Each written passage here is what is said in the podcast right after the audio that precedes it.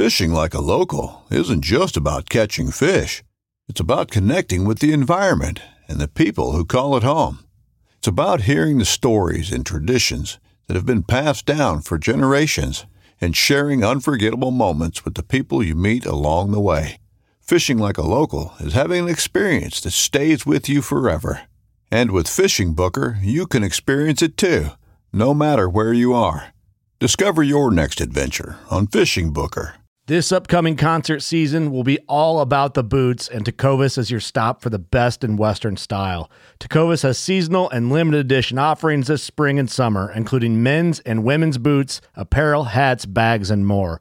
All Tecovas boots are made by hand in a time honored tradition with timeless styles that are always on trend. And Tecovas has first wear comfort with little to no break in period. It's hard to find this level of comfort paired with this level of style.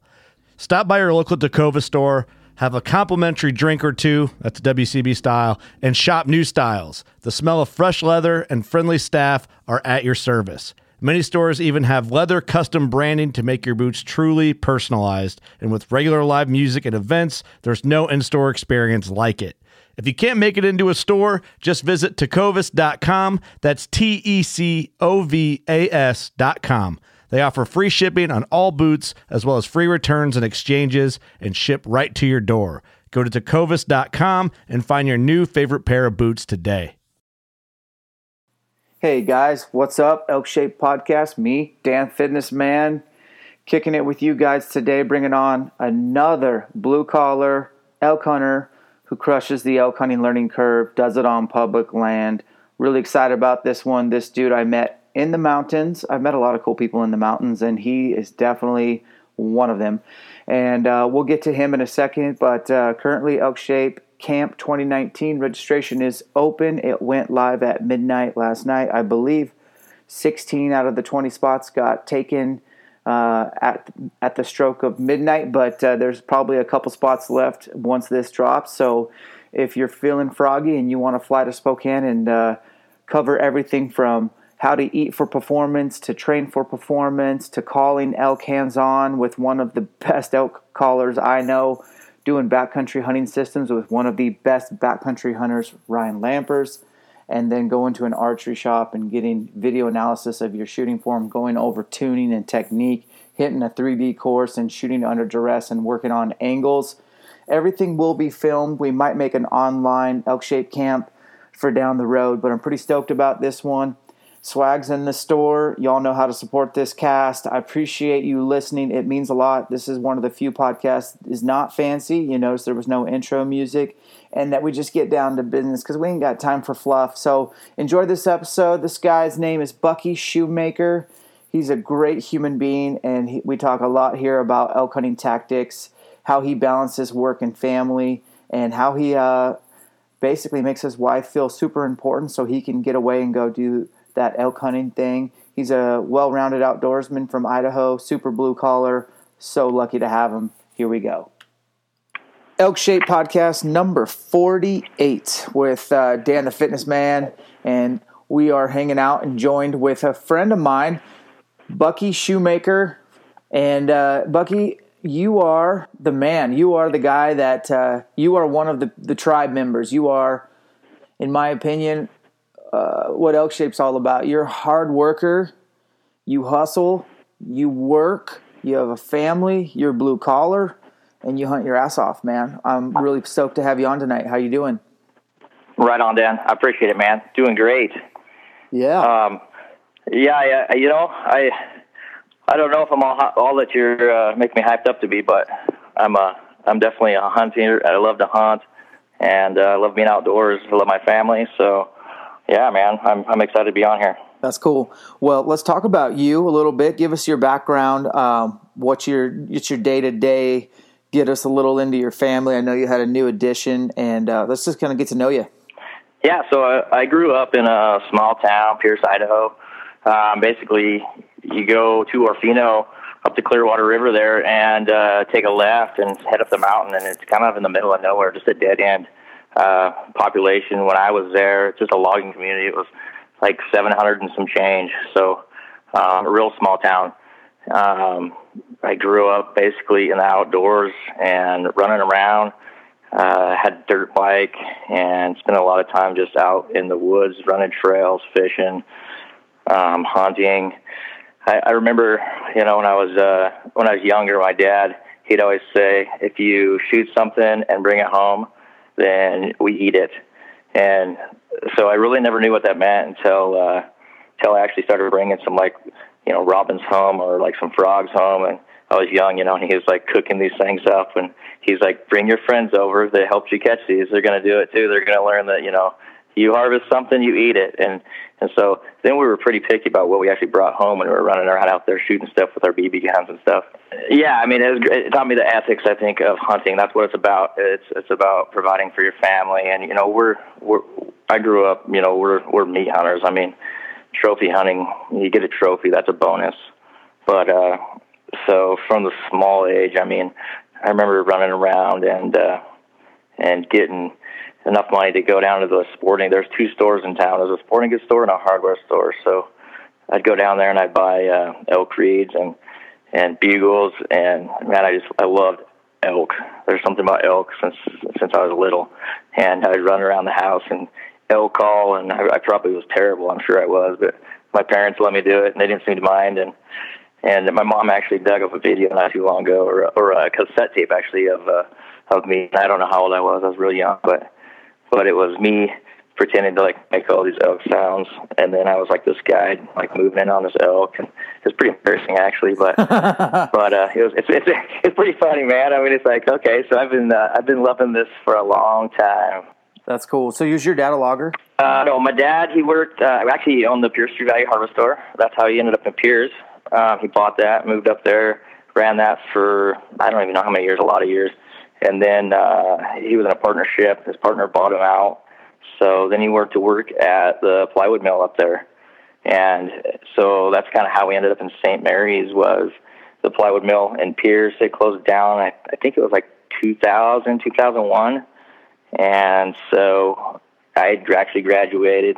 I was down at LC going to college, and my folks moved up to St. Maries. Got transferred up here to work at the Potlatch plywood mill here and so I'd never been to St. Maries in my life. I thought I lived in the best place in the world in Pierce, which it's probably arguably maybe close to St. Maries, but uh, St. Maries is it's pretty awesome, as you know, Dan. It's got everything that uh, Pierce had, except for 45 minutes to Coeur d'Alene, an hour to Spokane. Makes my wife happy. We can go over there, have some good meals, and go shop and do her thing. And on top of that, we got St. Joe and the Coeur d'Alene Lake, which is it's pretty awesome. So St. Maries is a pretty unique place. That's cool. Yeah, that's a great little town for sure. Uh, so you went to school at LC Valley. Where did you meet your wife along the journey? Well, so my wife, she actually is from well, she she grew up in Post Falls for a while, but then she ended up in Pierce, probably like fourth grade. Oh, and really? uh, yeah, so oddly enough, she lived there for a while. Um, I used to steal her pencils and stuff out of her locker and chase her around and I think she thought I was pretty awesome, but she claims she thought I was a nerd. So, but anyways, uh, then they moved away for a while, and I don't know. I always had this little attraction for. Her. I don't know what it was, even at a young age. And then they moved away, and then they moved back, and we started hanging out. And I don't know. I'm kind of a guy that like if I really want something, I pursue it.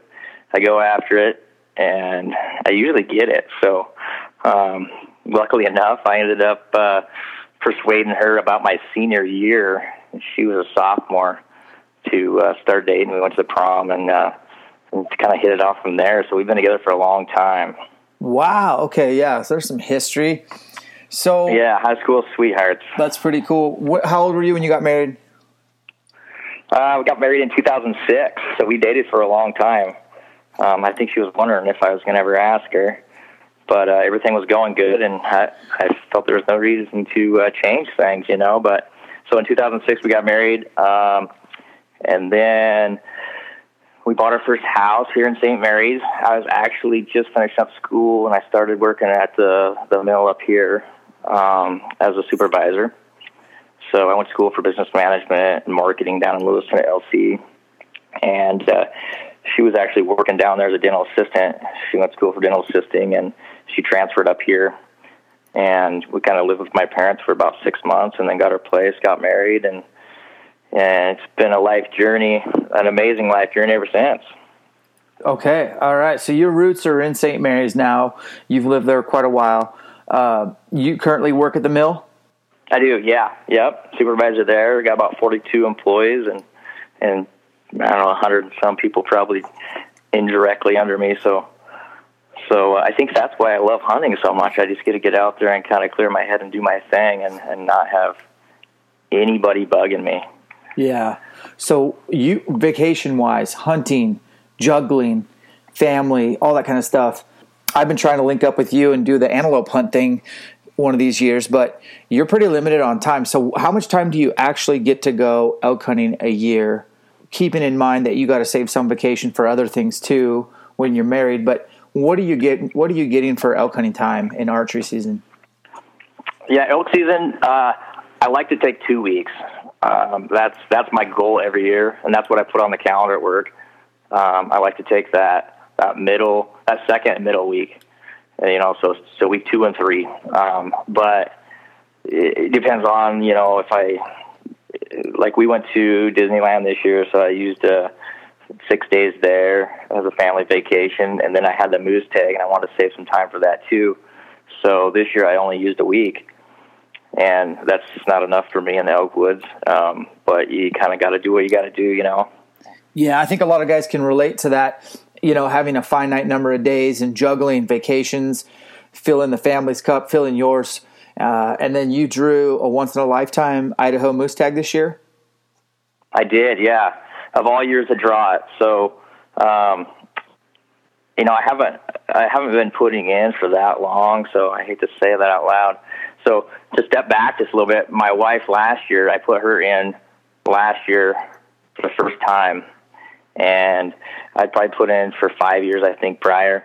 Well, she draws last year for the long season, Unit 5, and the first time I ever put her in. And so last year we go out and uh, she gets to harvest an awesome moose. Um, I went out, did some scouting, and basically the second time we went out in this area, she, we found this bull and she shot it. And so moving forward to this year, oddly enough, two years in a row we draw moose tags. So I draw my moose tag, pretty excited about it. And then we start finding the due date on the baby is uh, November 17th. And my moose season is the 1st to the 14th. Oh, so now I'm like stressed out. Yeah, I'm thinking of all years, right? Here we go are we going to have this baby on like the seventh, or you know, how much time am I going to get? And so, are you able so, to on this moose deal? I'm trying to think. We're unit five. Is that something that you can hit a hit up after work? Are the dates November first to the November fourteenth? Yeah, yeah, November first to the fourteenth. Um, and it, it is an area you can hit after work, but you know, it's starting to get fairly dark that time of year quick, and so you know, getting off at three and getting home it, I might get an hour in or something. But I knew it was once in a lifetime, so I'm like, that's why I kind of juggle my vacation around. I'm like, I'm not going to take any deer hunting vacation. I'm going to do the Disneyland family trip, and I'm going to do elk, and I'm going to save everything else I got straight up just for this uh, moose. You know. Yeah. oh, I did. I did, and I, I did take some time for antelope too. So I think I had enough that I could use about 12 out of the 14 days if I needed it but I was pretty nervous. And, and going into the season, I knew I had about you know those 12 days to go get it done. But also, I was thinking every day I'm out there, I'm like, all right, is this the last day? Is I had I had my uh, phone, you know, all the time, checking in with the wife, making sure she wasn't having contractions, and this baby thing was still okay. And I, I felt guilty leaving, you know, to go do it because you just never know you're getting in that window. But she she was like, you got to go do it. It's once in a lifetime, and she understands and and uh, so, like day five, I passed up a lot of bulls, and and my dad and I he he hunted with me, and and I actually saw a bull that's probably similar to the one I ended up shooting, but uh, I had one in mind that I wanted, and and I was solely hunting this bull, and actually I think I sent you a video of him. He was he was a stud. Yes, he was. And so I had my mindset on this bull, but I, I couldn't find him. And, and about day five, I come across, you know, I had had certain goals. You know, I wanted to make sure he had double fronts on his brow tines and and good, nice, solid paddles and and I wasn't all caught up on you know the width necessarily. I just wanted a nice, good, solid bull, uh, you know, a trophy. So, so we run into this bull, and he's bedded down. I spot him with the spotter from like a mile and a half away. So we drive over there, and I'm like, okay, he's on this ridge. So we start glassing and looking, and we cannot find him. So I said, "There's a road that goes down. We'll go underneath. We'll we'll jam up, and we'll we'll kind of look across at him if he's still there. Maybe he's gone now. You know, it took us a while to get there. So we get over there, and sure enough, he's down there. He's bedded down the brush, and I watched him for 45 minutes. I couldn't decide should I shoot him, should I not shoot him.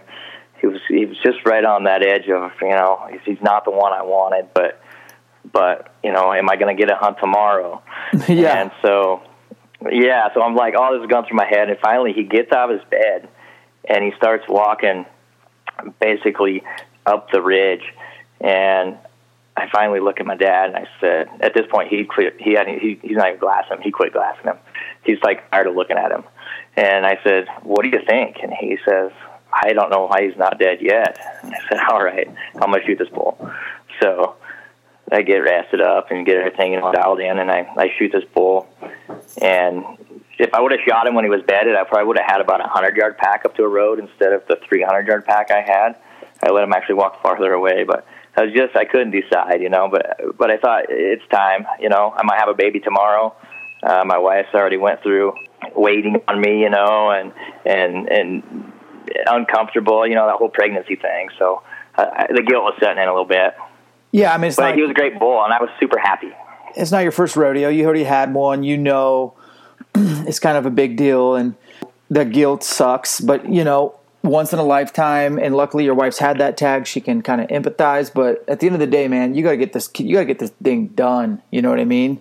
I think I, yeah. I think it's a great bull and a really respectable bull for that area too. You know, and there's wolves in that country in Unit Five too. So you know, it's not like the moose are doing what they used to over there. No, absolutely, Dan. And and it's pretty, you know, it's a common area for guys to hunt. It's it's easy access. You know, you're not in the back country, so so you know there there's some nice bulls in there, but they are hard to find. And and that you know, in hindsight, you know, how much do you know about moose hunting? Because you get to do it once in a lifetime. Well, luckily for me, I got to do it twice. But um, you know, I didn't really know how that whole rut thing would pan out. So the whole time I was out there glassing this bull, like I, two weeks before season is when I found him, and I was out there like three days, maybe four days a week. I'd come home and be like, "All right, babe, I'm gonna run out there real quick. I'm just gonna lay some eyes on him, make sure he's still there, make sure nobody else has shot him because the long season was going, and and then I'm gonna I'll be back home."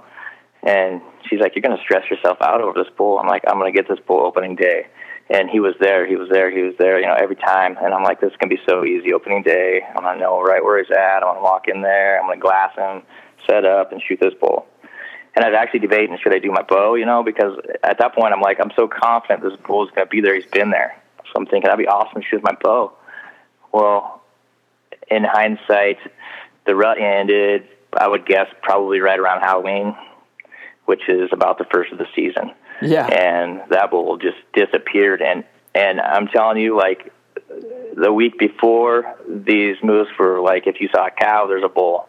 And when my season started, that late season, it was, you know, a matter of three days, we saw 13 cows opening day and not a bull. It was crazy. It just like shut off. Those dates are tough.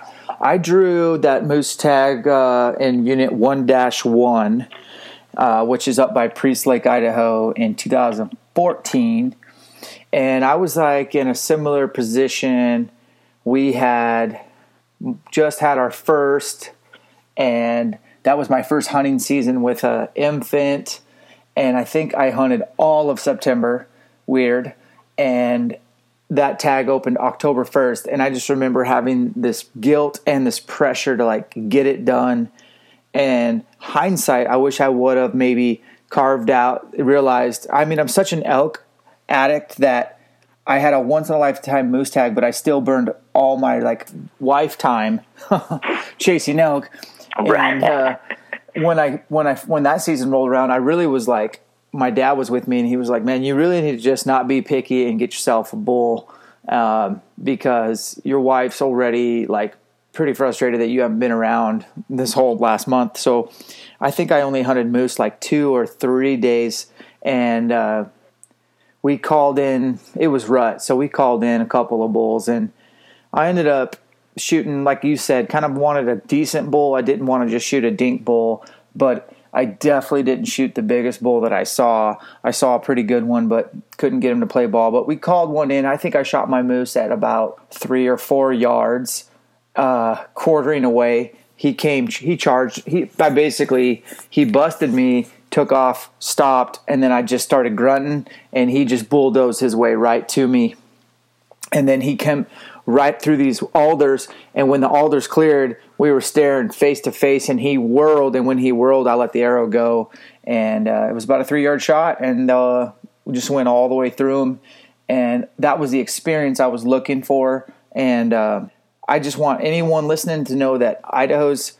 You know, since you and I can't draw anymore, I guess I'll just clue them in. You should put in for moose while you can. It's the easiest tag to draw in the lower 48 and if you want to hunt moose in Canada, you're going to pay for it. You got to have a guide.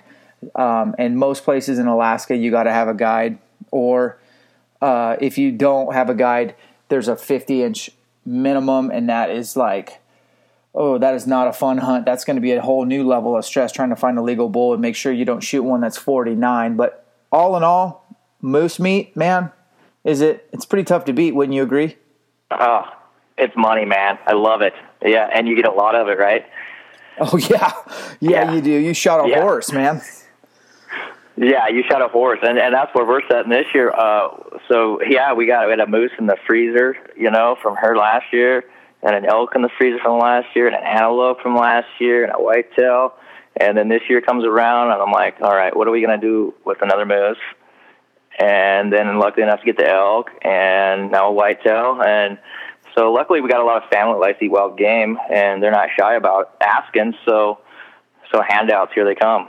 That's awesome. I'm gonna. But, I'm gonna, what I'm gonna do, as you know, Dan, what you, what you do is you you uh, grab that elk meat and you grab that that yeah that deer from last year. You went and filter that out to the family. You, you hoard that moose meat, right, bud? Yeah, we're, we're, hopefully no one's listening of your family, but yeah, yeah. Here you go. Here's some whitetail. Um, probably give up elk meat before I'd give up moose meat, man. It's that good. And uh, I ain't giving up antelope meat. I already had a couple people from my gym ask me if they could try some antelope, and I said, you know, you can. You just got to go kill one, and you can have a whole one to yourself. I'm not sharing my. Uh, I'm not sharing my antelope meat. I love that stuff, man. So let's get into elk hunting. No doubt. Did go ahead. Hey, I got one question, Dan. Yeah. Did uh, when you shot your antelope? Because uh, you shot a couple of antelope uh, beyond Idaho, right? Let's see. Where where did you shoot those? Um, I've shot antelope in Wyoming, in Montana, and in Idaho. Okay, did the ones uh, in Montana, Wyoming, how how they taste? The same. Um, I mean, they t- taste the same as these Idaho, you know, yeah. ones that just basically live in these farm fields. No, they don't taste as good as the ones that we, you and I are hunting. Uh, not even close. But I mean, they're still good. I, they're they're a lot more sagey, um, especially like the Montana one I shot was in eastern Montana. Very sagey, but I, I like that taste. But they're they're not as delicious or juicy as those ones that you and I've been killing in Idaho.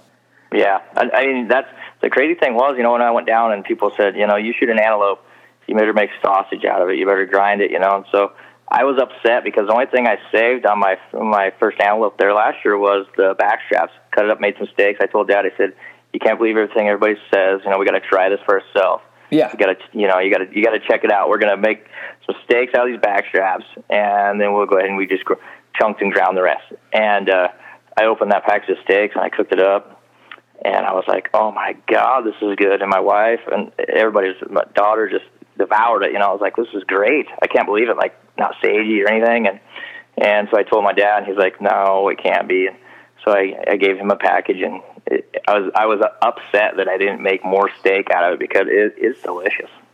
It is awesome. It's really good, and I wish antelope were bigger because I could get more meat off of them. But I will say this: on those short little antelope hunts to Idaho, uh, when it gets down to the second to last day and the last day, it's e- either sex tag. I'm shooting whatever. I'm not coming home empty handed, and that's what I did this year. It was a tough year down there, and and uh, I don't know. There just wasn't as many antelope in this particular area, but uh, got an opportunity at a doe at 40 on on our last day, and I was so happy. And uh, my dad got his antelope, so it was cool. It was a good year. And man, antelope's such a good tune up too, right before elk season to be shooting some fixed broadheads at some longer distances, and you know just getting you know some early morning wake ups and watching some sunrises and playing the wind and just everyone should antelope hunt. It's uh, it's awesome. I know I for a long time there I was into that backcountry mule deer hunting, and I still am. But uh, my forecast is I think I'm just going to keep buying points on mule deer and keep trying to get antelope tags because I just love the meat. Amen, bro. I agree, it, and that that's just, it's a blast. I, I love going down there. I actually listened to you of course, your your dad and you guys talking about your antelope hunt down there too on the pod, and and I can't agree more. Like I, I think your dad's made the comment that you know he looks forward to that like almost as much as elk season anymore, and and it, it will never replace elk hunting, but I think antelope's my number two, like ahead of whitetail, and I, I love going down there. It's just a blast, and like you said, it's kind of the first hunt. That probably helps, but I, I get so excited for antelope season every year now and yeah, you know, both of our dads are similar in age and pretty beat up. My dad's getting an MRI tomorrow on his hip, and he's going to have hip surgery. And for those old timers, man, it's a really sweet deal. If you want to just put them in a blind, they can still have a really good hunt. And then, you know, the days are long still, and uh, you can have some cold ones and just hang out with your dad and, and good camaraderie. It's it's a, it's definitely a must hunt for me as long as my dad's around. Absolutely, I agree, man. And uh, we're going to try to get that done this year. Maybe together we'll see see how it pans out. I hope so. Yeah. So let's get into elk hunting because this was what this podcast is. That's our bread and butter. And um, so I will say, I think I I didn't meet you, but I think I saw you in the mountains. I uh, was going to put a trail camera. Come to find out, um, this this guy and his dad knew right where to go because they were coming out of this like you know little spot that I thought I had all to myself, and I was like, well, I'm gonna go drop a couple cams in here and hunted this spot for. I bounce in this spot from time to time, and and this guy comes rolling out in a side by side with his dad, and they just smiled and they were super nice and just waved and went by their way, and I didn't know it was you at the time, but I think we eventually. I'm not sure where we met on the mountain, or maybe we met through social media, but we figured each other out that oh, that's who I'm seeing in the mountains, and that's who um, is hunting similar ground. And then I think from there we finally met up in person down the road. But um, basically, we ran into each other in the woods, man. But uh, that was qu- quite a few years ago, and since then you've you've strung together. I want to say, is it five seasons in a row of getting a archery bull? Yeah, yeah, that's that was my goal to try to get five in a row, and uh, obviously now it's gonna be six, but but five was my goal, so uh, it made it happen this year. That's awesome. So tell us about the years where there wasn't five in a row and what were you doing wrong? What kind of mistakes were you making? And uh, w- looking back retrospectively, uh, what could you have done better? Yeah, I think you know one thing, Dan, is definitely you know we found that we found that area you know that we commonly hunt there, and, and we basically honed in on like probably a ten to fifteen mile radius in that area. And we spent a lot of hours, a lot of time just, I mean, learning it and hiking it and finding out where the elk are, where the elk aren't, you know, on a, on a regular basis, where the elk go when they get pressured, um, you know, where the elk are going to be no matter what, whether they're bugling or not bugling. And I think that was, that was probably one of the key points to my dad and my success. Um, years past, you know, our goal was always to try to get an elk. So between the two of us, one of us get an elk, you know, and that was that was a good year. Um, one of us, you know, maybe gets an opportunity, but one of us actually gets an elk, and and uh, so. But what we did, you know, prior to basically just honing in on one area and really learning it was we spent a lot of time. Of course, we moved here, we weren't from here, just trying to figure out where to hunt. Like like it's a whole new area, and we've never been here. It just like you guys and where are we going to hunt? So we hunted a little here, we hunted a little there. We never really learned anything, you know, as far as elk movement and patterns. And we just kind of drove around and bugled, and, and we'd hunt this spot and be like, okay, last year there was a bull in there, let's go try it. And there's no bull this year, so we drive up the road, and you know, and it, it was just really inconsistent. And I really feel like I know there's guys that just kind of run and gun, but I'm more passionate, and I think it's you're going to be better elk hunter if you really learn the area you hunt. You find a good area and you learn it, and and you know everything about it, and you know you get cams in there. Um, I, I think you you pushed me actually to to get more cams going, um, which was awesome. So I, I probably ran three cameras just on the like some major, you know, some of those big old pack and salt licks or something like that, where where there's major trails, and then just like you said, my dad and I are jamming down this bridge. We've hunted for a few years, and it was always good. And we hit these benches, and it's like there's a trail cam here, and then there's a trail cam here, and we're like, man, these guys got trail cameras everywhere. And uh, that kind of, that, and then yeah, right. And it's it's no joke. I mean, you guys had cameras everywhere, but you knew what the elk were doing, and you you were in there learning it, and it didn't take you long to figure it out. And so I'm like, all right, these guys are killing elk, both of them every year, sometimes two. So what I need to do is, uh, as soon as CamoFire has another sale, I'm going to buy like 12 cameras.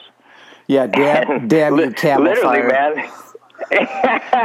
right, my wife hates it. Yes. So I got on there. I think I bought like six, and then I bought like four, and then I, I got like 15 cams now, and I actually got to write down where I put them anymore. And I don't know if you do, but Oh, sometimes I if I don't if I don't write it down, I'm like, where is that number 13 at? I don't know where he's at. So, um, but I think that's that's huge. I think find the area, learn the area, know the area, and there's a lot of local guys around here that I've talked to that hunt the same area.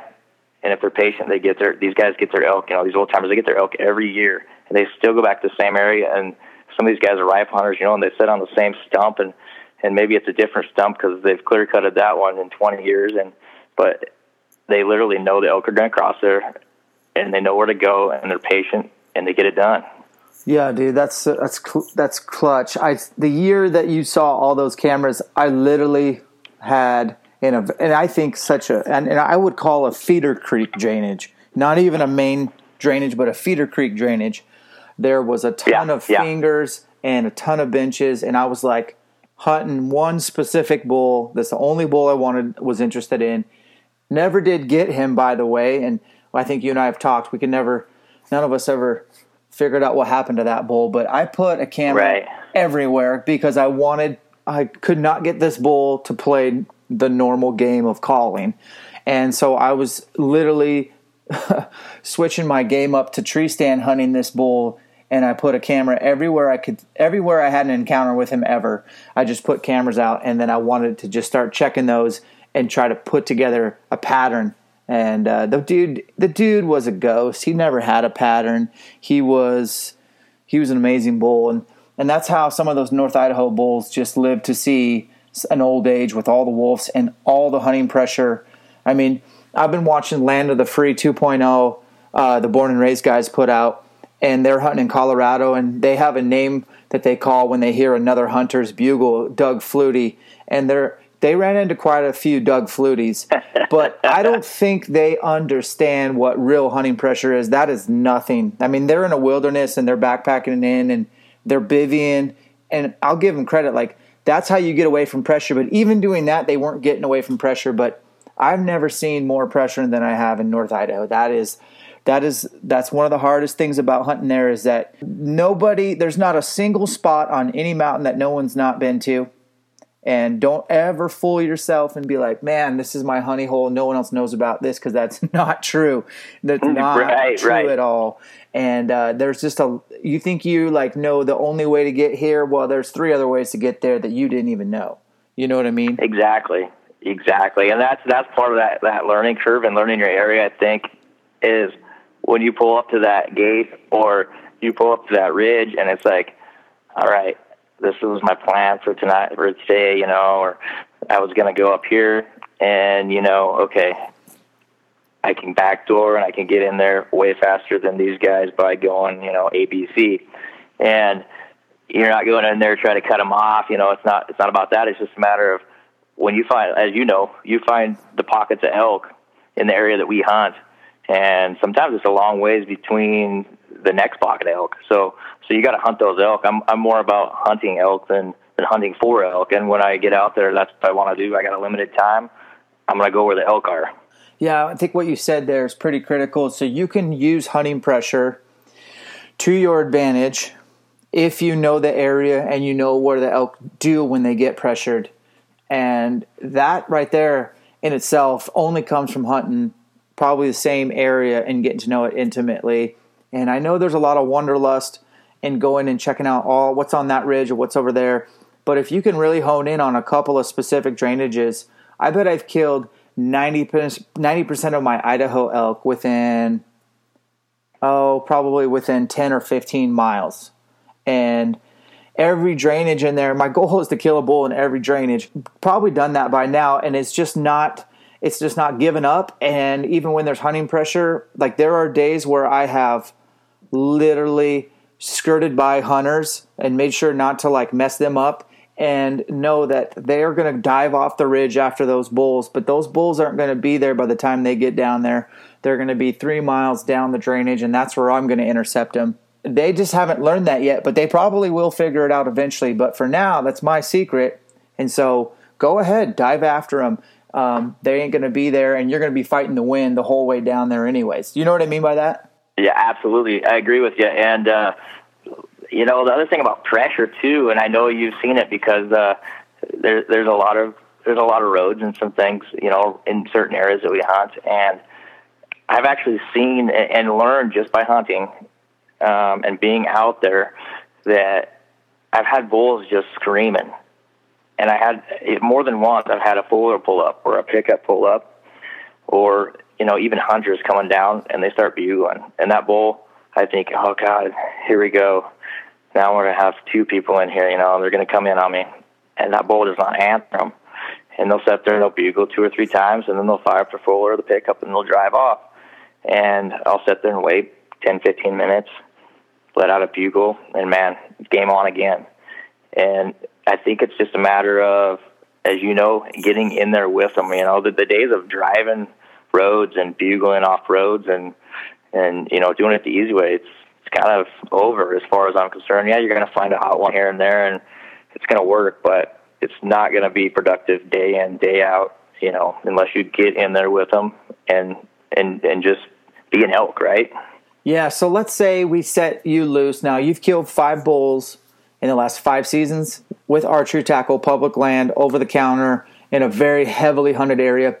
Let's say I've transplanted you this next season into an area. Let's just say we went dumped you up into the Selkirks or dumped you into the Purcells or the Coeur d'Alenes or Clearwater. I'm just going to name a bunch of drainage, uh, a bunch of mountain ranges to throw people off. I don't want them to know exactly where to go, but it's not that hard to figure out. But let's just say we threw you up there 100 miles north of your town there and, and threw you in a new area. You got two weeks to hunt it.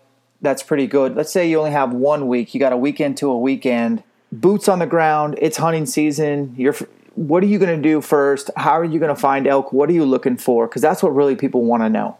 Yeah, you know, that thing, Dad. I I think if it was me, you know, I'm going to a new area, I'm going to go back to first of all find the basics. You know, of uh, what kind of year is it? Right? Is it a drought year? Is it a not a drought year? You know, and, and key on you know water or key in on on main drainages with water. You know, and then second thing, it's I'm going to find the main ridges that look like they got probably not the easiest access that everybody's going to be on.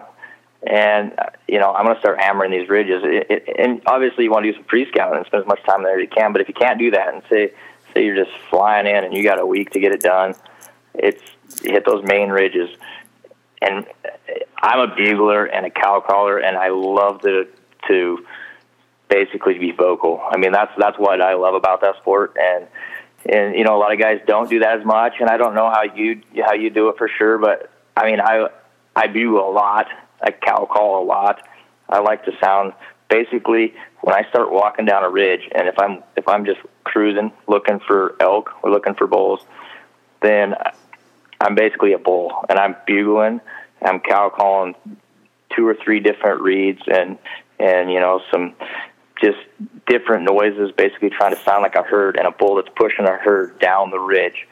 And eventually, you know, you're to get an answer um, from from my past experience. And it, you just want to sound like an elk. You know, I, I don't. I'm not really big on just like walking and you know bugling every say quarter mile or something because I think that's what everybody else does. I want to be an elk. I want to be a herd elk.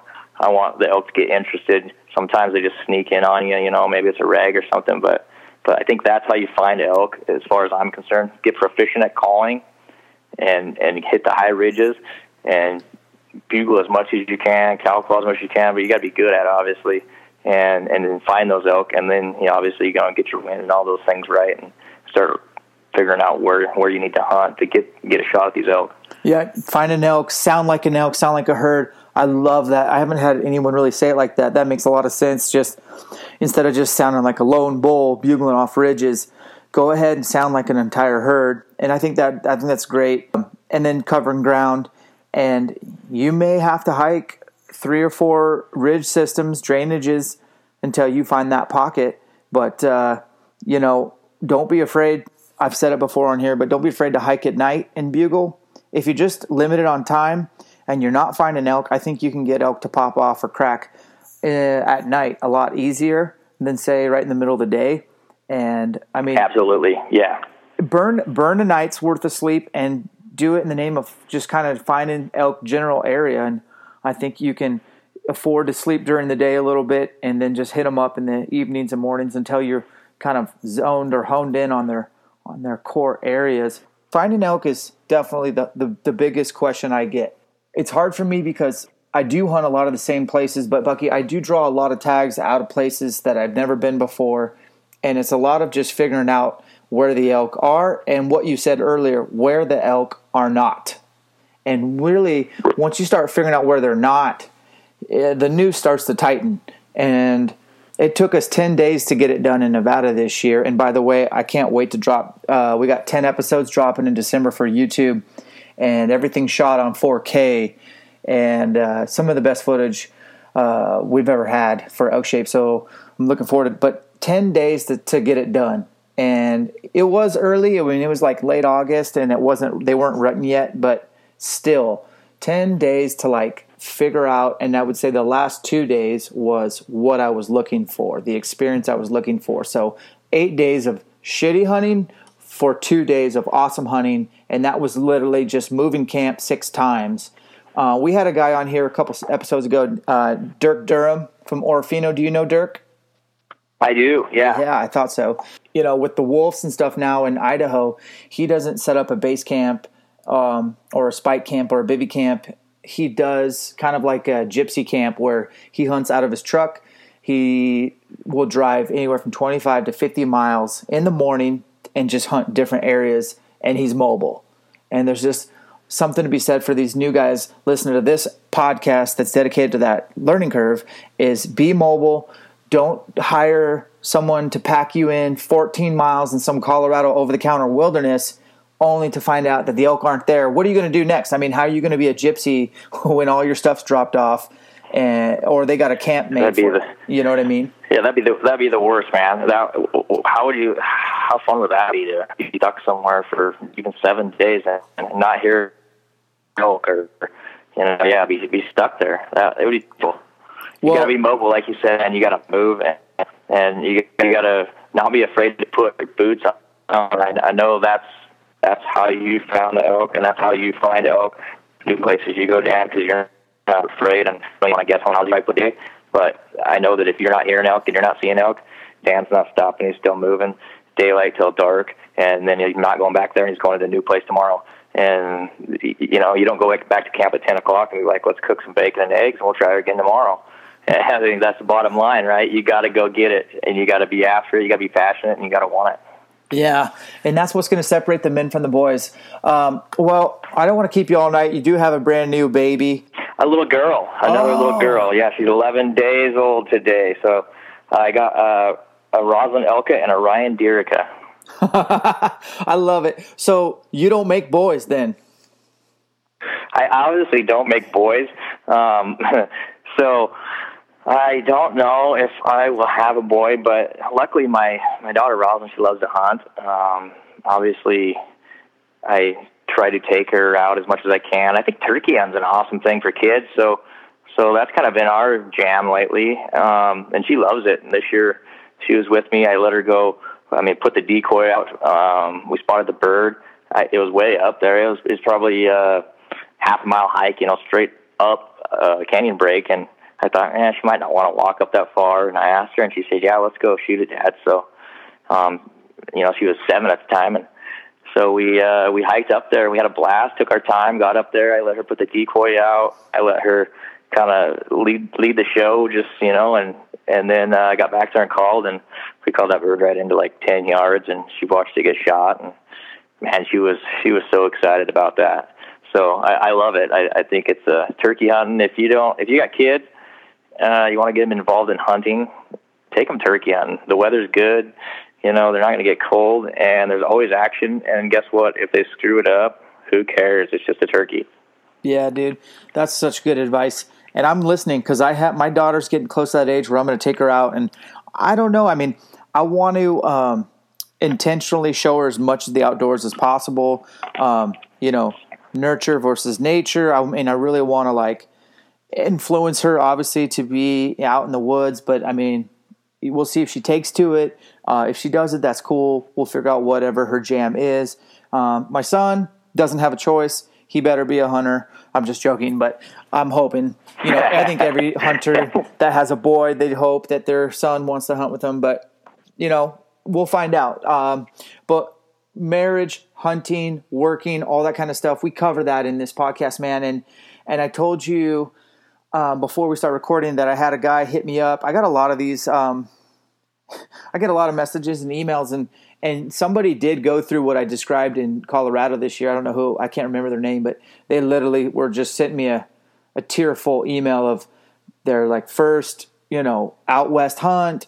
They coughed up some cash and had an outfitter just do a drop camp with them, and they were deep, man. And they spent a full ten days where there was no elk. There's just the elk weren't there that year, and they they were stuck. And so that's I don't make this stuff up, man. It really does happen out there. So that's why I kind of try to bring up points like that. But this next question, man, I I have an answer. I told the guy, I said, hey. I'm bringing on a really good buddy. He's married, he works, he's got kids, and he still gets time to hunt. So here we go. I'm not going to say his name, but he said uh, he enjoys listening to the podcast. Here's his question. He says, I'm super similar in the way we think about being a different person if you don't get to go hunting. My question to you is what if your wife felt even if you try to balance your family and hunting, they only think you care about hunting and want you to give up hunting season and use that time to go on a family trip? What would your response be? He says, "I'm not sure I would be pleasant knowing I could go I could not go hunting cuz like you, I'm already planning for next year. So basically, I don't think his wife's super stoked about all his hunting, and she wants to spend that vacation time during hunting season to go on a family vacation. Uh, what's your advice for that guy? Man, that's a tough one. Um, Throwing you under the bus. I, have heard your podcast about Alicia too, and uh, the two-year plan before you get married. I think that's a good plan. uh, my wife knew what she was getting into well before we got married. Obviously, did for a long time and you know, for this guy, I think I think it comes down to spend as much family time, as much quality time, spoil your family. Uh, go. I mean, when what I mean by spoil is not money. I mean just spoil them in time and and go on vacations or trips or camping or whatever whatever your uh, jam is, I guess. But you know, spend as much time with them as you can, so that when it comes hunting season time, that you know you're able to go go do that. And that that's always been my philosophy too you know. I i know that i'm probably i'm probably the best husband.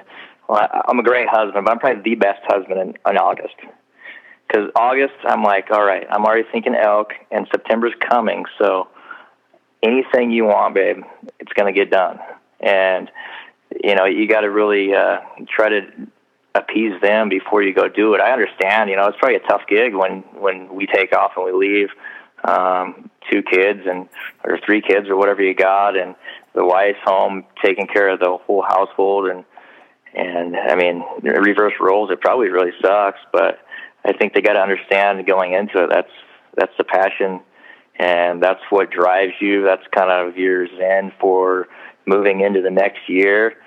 And I think for this guy, it's just find out what she needs so that you can still get your week, but make sure that you're giving that to her the whole year. You know, you can't just be, uh, I guess, selfish and then uh, go into hunting season and say, "All right, I'm going hunting." Yeah, it's a tough, it's a tough deal, man. I don't even have any advice. It's a, it's a struggle in the Staton household because uh, my wife doesn't even like the word passion anymore because I cannot think of another word to describe it, man. I will say that communicating is so important ahead of time. And I have been hunting whitetails in Washington state since I was 10 years old. And specifically bow hunting, and the dates have changed a little, but not in the last decade. So every November 25th, you're going to find Dan the Fitness Man in a tree stand trying to kill a mountain buck uh, in Washington. And I assumed even this year, been married for almost 10 years, that my wife just knew that on Sunday, November 25th, I will not be around. I will be in a tree stand waiting for a buck to show up. And uh, it just just literally just happened now where she was like, "Oh, you're you're going hunting all," and I'm just like trying to not lose my mind, being like, um, "I'm really simple, Alicia. Like literally, I do the same things year in and year out. Like, it doesn't take much to keep me happy. Just let me have some workout time. Let me shoot my bow. Let me go hunting." everything in between is all you, babe. And uh, still to this day, like she doesn't like. So I have to like literally write down on a calendar, and the sooner you can put that out there, the better. I feel like. And while you're planning your hunts and putting them on the calendar, because that application season's around the corner, and we're starting to kind of figure out what how how we want to do this. You better have a family vacation planning season and figure out, you know, get your weekends lined out. That'll probably make any wife happy if you intentionally sit down with them and say, hey, I know it's December, but uh, let's start looking at spring and early summer and what trips do you want to take or what camping trips or where do you want to go? What do you want to see? What do you want to do?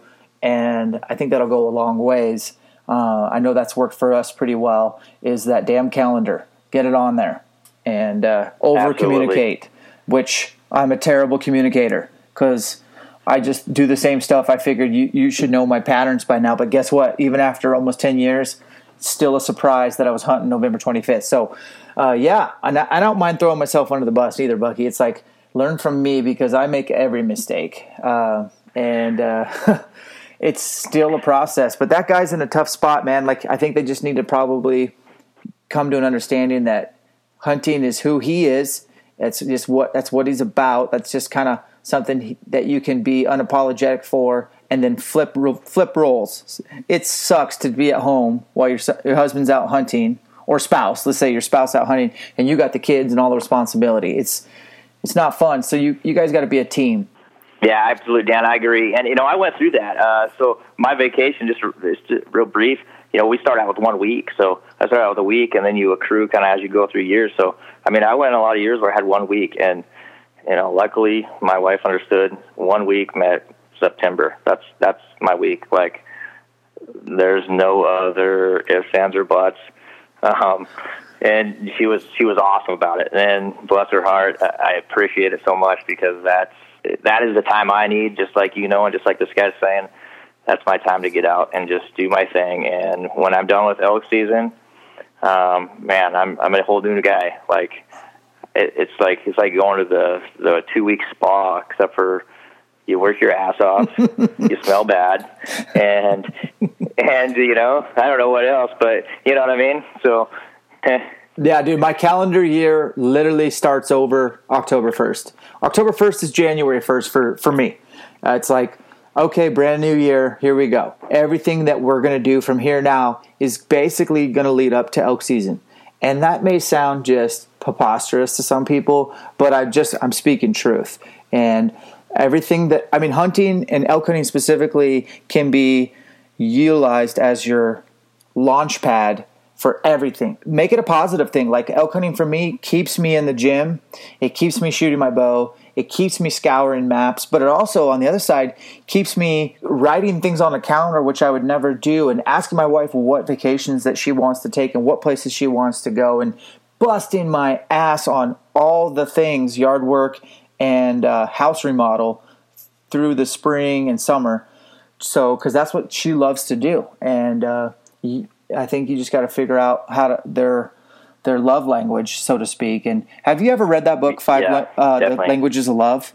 No, I haven't, man. I should check it out. Obviously.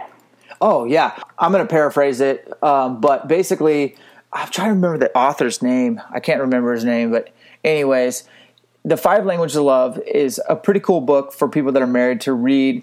It's actually good for business owners to read. I think there might even be a business version out there. I'm sure there is probably, but but really, uh, it's a way to figure out how people tick. And then you can kind of like, oh gosh, what's that guy's? I think it's Gary Chapman. Don't quote me, but I think it's Gary Chapman. And so like, the five languages that he says like quality time is like probably the most common one like some people just you don't have to do a bunch of things just spend time with them and their love tank is full and there's a kind of a two-sided deal on this like there's love language to give and love language to receive. So you got to not only know your love language uh, and communicate that to your spouse but you got to figure out what's your spouse's love language and be able to do that for them. Some of them it's physical touch probably a lot of guys acts of service gifts and then words of affirmation.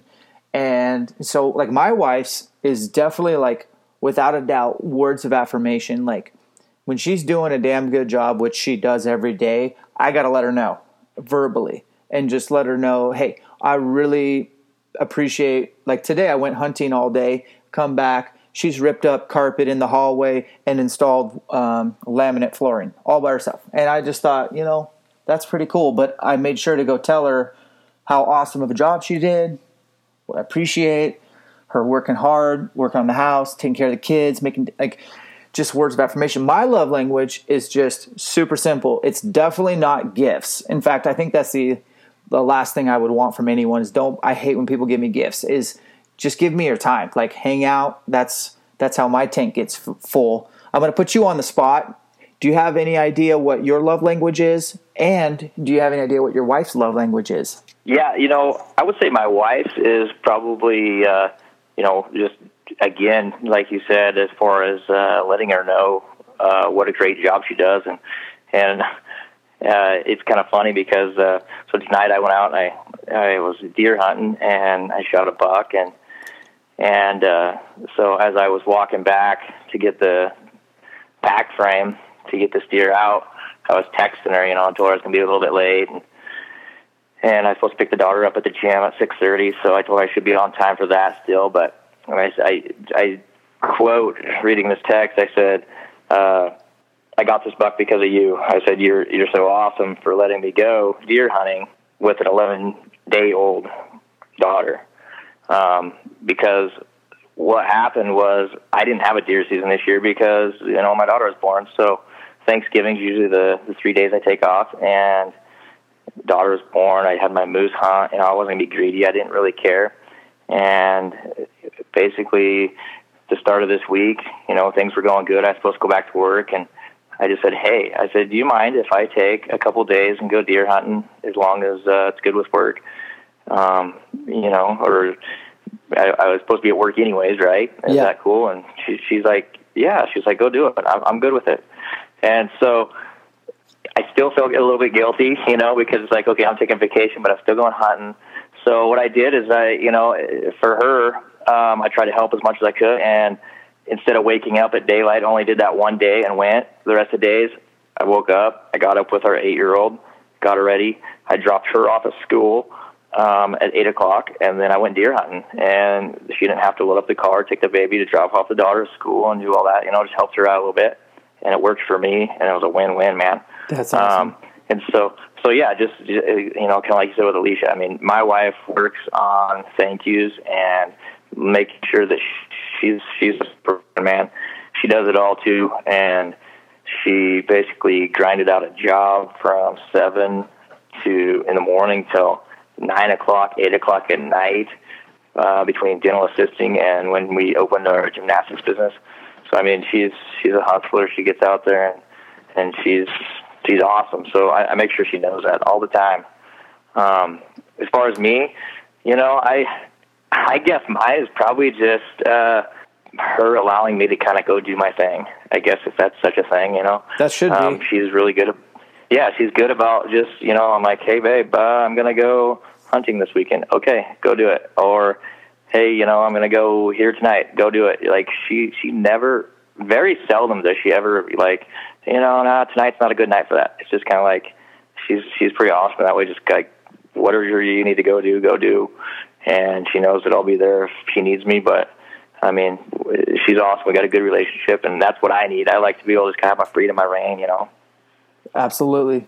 Well, Bucky, um, we'll probably wrap this up, man. It's been really good chatting with you. Where can dudes find you on the uh, the internet, if you will?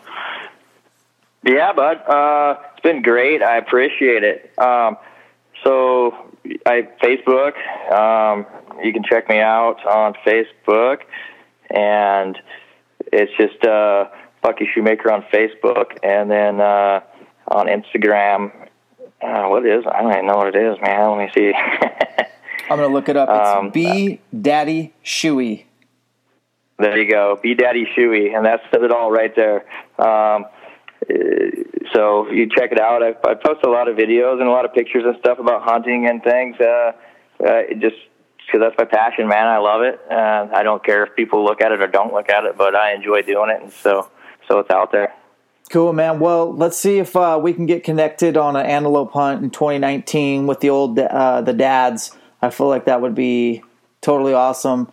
I'm sure I'll see you before then. One of these days, we got to get together, get the family together, and uh, appreciate you uh, taking time with a new 11 day old, brand new baby girl. And congrats on the deer tonight, man. And the pack out. You pack the whole deer out in one load. Yeah, and this ain't no like drive up, throw it in the back of the truck. This is pack it off the mountain. So you're a badass man, and I, I think you inspired some people tonight to to hustle hard, and that's what it's all about.